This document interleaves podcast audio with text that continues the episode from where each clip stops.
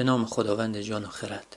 گاهی وقتا اگه احساس ناامیدی، ناراحتی و احساس بیمصرفی و بیهودگی می‌کنید و یا احساس می‌کنید هیچ چیز در زندگیتون خوب پیش نمیره فکر می‌کنی همه از شما بهترند. هیچ وقت اون آدم کاملی که دوست دارید نخواهید شد. دوست دارید دیگران دوستتون داشته باشن اما اینطور نیست. این جملات و احساسات به نظرتون آشنا میاد این جملات برای اکثر ما آشنا میاد.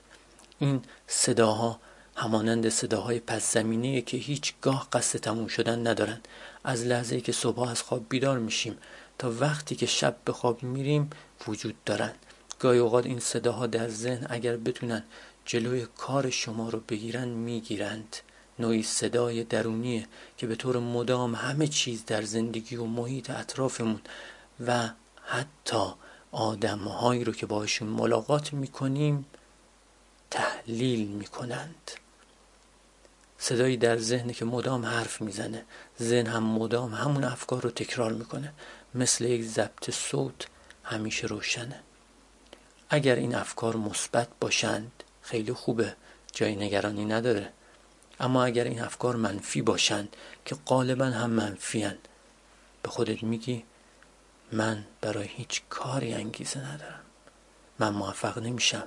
تواناییش رو ندارم. هیچ کدوم از این کارهایی که دارم الان انجام میدم به من کمک نمی کنند برای آینده. خاطرات تلخ گذشته مشاجره با شخصی رو مدام مرور می‌کنی به خاطرش حسابی خودت رو درگیر می‌کنی و ذهن هم به یاد ما میاره و ما را آزار میده. عزیزان ذهن ما کارهای عقب افتاده نگرانی ها ترس ها عواقب کارهامون رو به ما یادآوری می‌کنه. این افکار منفی باعث تشدید استرس نگرانی عصبانیت و خستگی و افسردگی میشه. دلیلش چیه؟ دلیلش اینه که ما ذهن رو به حال خودش رها کردیم. اونطوری زندگی می‌کنیم که ذهن می‌خواد.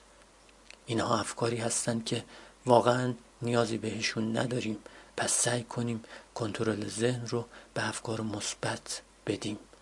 هر موقع موضوعی شما رو ناراحت کرد چند لحظه صبر کنید. به خودتون بگید دیگه نمی‌خوام ذهن رو درگیر این مسئله کنم. تحت هیچ شرایطی به اون موضوع فکر نکنید.